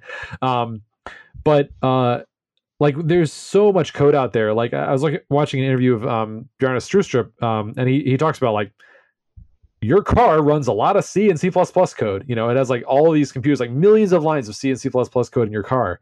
Um, and the way that people achieve safety in there is a like pretty slow and error prone. It's a lot of like address sanitizers, undefined behavior sanitizers, and just like you know fuzzing and stuff like that.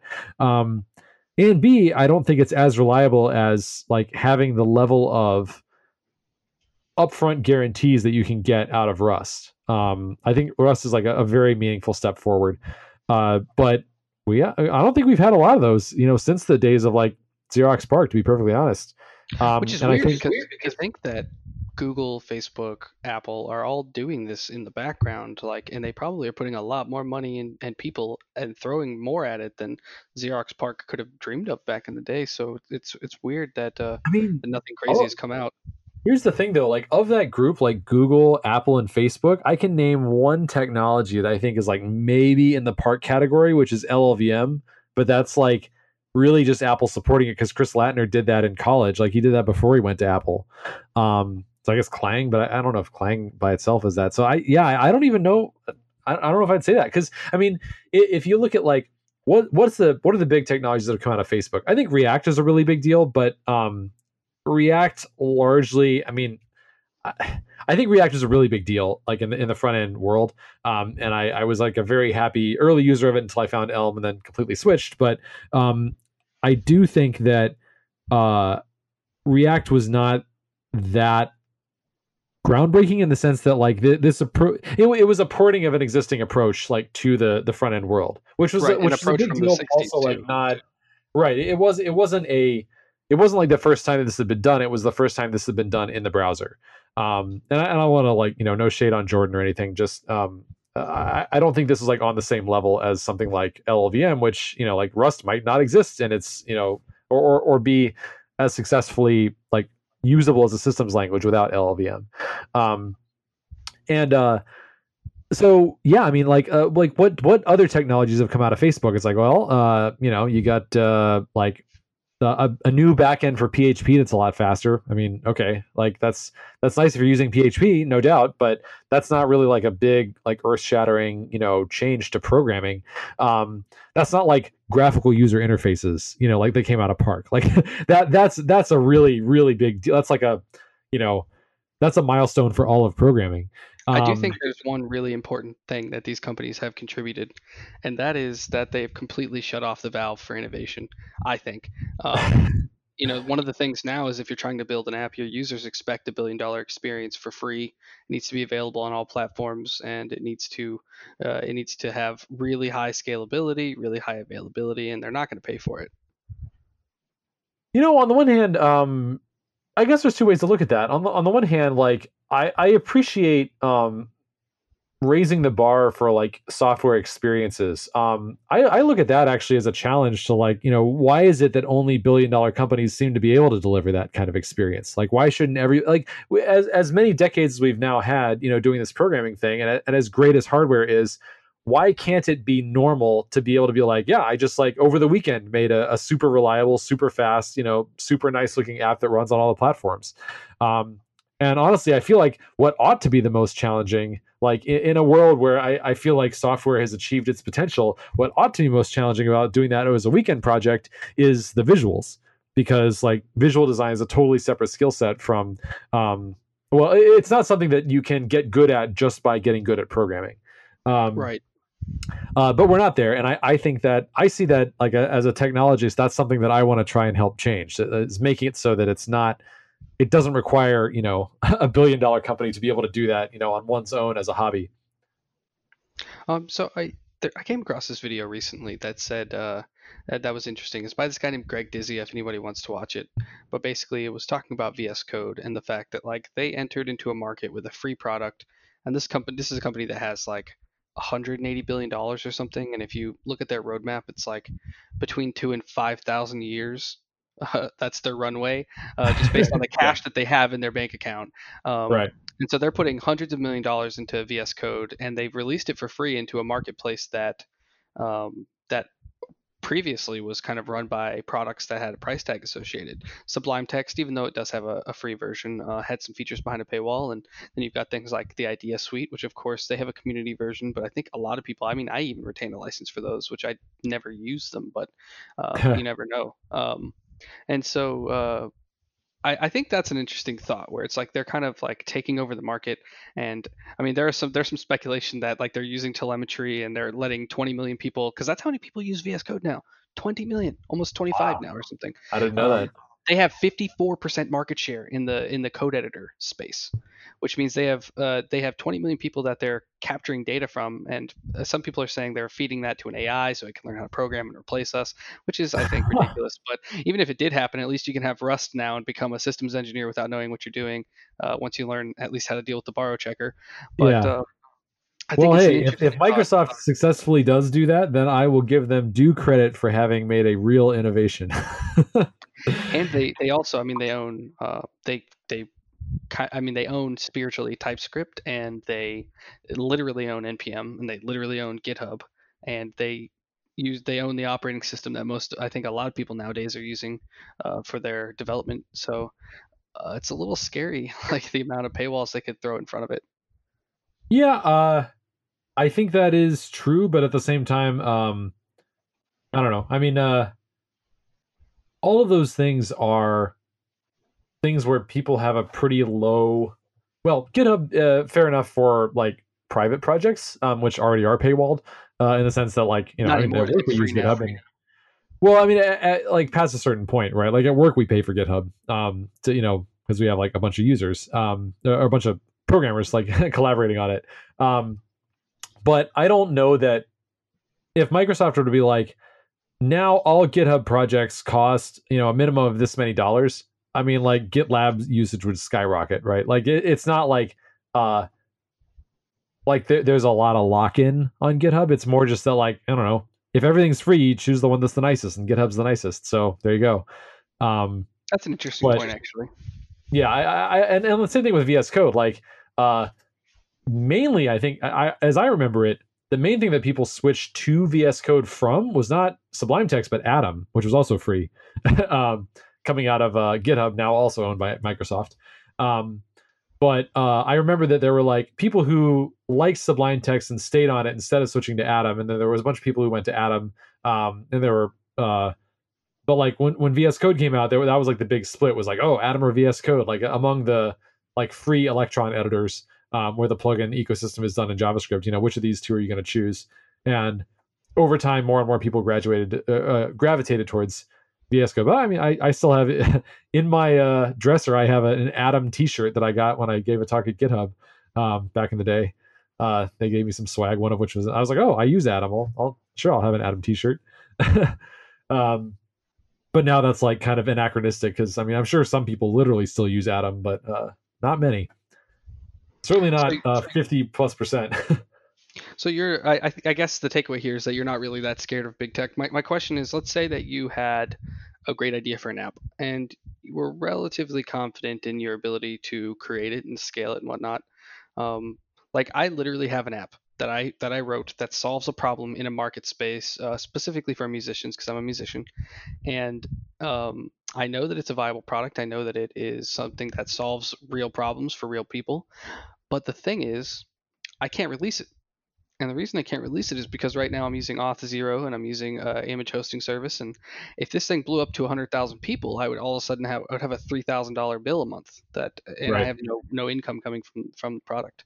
So I mean, when it comes to creating new things and and releasing services nowadays with the scalability and uh, and uh, security that people expect, especially as a solo entrepreneur, how do you do so without first raising $10 million or something? Or how, how do you do it without immediately selling your soul out to VC? If you if right. you view VC as that, which I don't necessarily, but a lot of people do. Well, I mean that's a great question. So I would say like um, you know, if I were somebody who's setting out, and I, I have done this in the past. I mean, I literally did start a, a a, a, very intentionally small company. It was like me and one other person, and we we had like one customer, you know, for about a year, and then we closed up shop, decided we didn't we, we didn't want to um, try and grow it beyond that. Uh, but it was actually profitable by the end. Um, but we had those same kinds of questions. Uh, I mean, I would say that uh, I I don't know. Well, I, I'm trying not to open a can of worms. It's like going to be another like you know podcast worth of content. Um, but uh, I I would say that part of it, it is definitely true that having to compete with really big players is part of what makes it hard to be an independent entrepreneur. Um, but I don't know that that's unique to software. I, I mean, I think if I were trying to make it as a retail owner, I'd be thinking about Walmart. Uh, if I, you know, or or uh, Target. Um, if I were trying to make it, you know, as a as a small independent like person who sells um, I don't know, like uh, consumer electronics, I'd be thinking about you know Sony and all of them. Uh, I, I, think that's like probably something that you find in every industry is that like big incumbent players um, make it harder to you know it's hard to compete with big incumbent players in a lot of ways, but also, I mean, you you do have various advantages in your own right. So, yeah, I, I there's a lot of nuance there, um, and I don't know if I have a short uh, thought on it. Yeah, no worries. Um, well, I really do appreciate you coming on. Uh, and I, do you have any closing remarks? Do you maybe want to uh, point people towards your book or, or anything else? Um, yeah, I guess one other closing remark would be uh, if you if books are not as much your thing, I also have a course on Frontend Masters about Elm. Um, I have a an intro to Elm course and also an advanced Elm course. Um, and uh, yeah, they're up to date with like the latest version of Elm. Um, Actually, I guess that's not true. They're on Elm 19, whereas there's 19.1 out right now, but uh, that's a backwards compatible update. So everything you do on the course, just change the dot zero to a dot one, and you're good. um, so yeah, uh, just a plug for that. But otherwise, uh, yeah, I've really uh, had a good time talking with you. Yeah, thanks. I appreciate it. One last quick question. I know there's probably at least a couple of people that are going to be listening to this that are wondering, uh, is are you guys hiring? Uh, no, I think we are not right now. Um, but uh, if we were, I would definitely have mentioned it already. well, yeah. uh, sorry, I, I, guess I should say uh, we are hiring, but we're not hiring programmers right now. So if you know um, someone who's like a project manager, uh, we are hiring for that. Like there's noredink.com slash jobs. Um, that's N O R E D I N K, like the lack of red ink.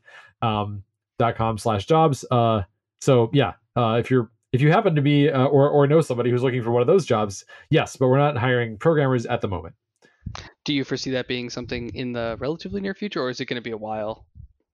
Um, that's a good question. Uh, honestly, that's I'm I'm I'm not involved in those discussions, so uh. I don't want gotcha. to assume one way or the other. Um, but definitely, as soon as we are hiring, I will shout it from the rooftops with a megaphone. well, then I will I will retain my habit of refreshing the uh, that website on a daily basis. Nice, cool. All right, folks. Thanks for sticking around until the end. Please enjoy this tune by Plasmariel and stay tuned for more episodes. This is Ty signing off. Thank you.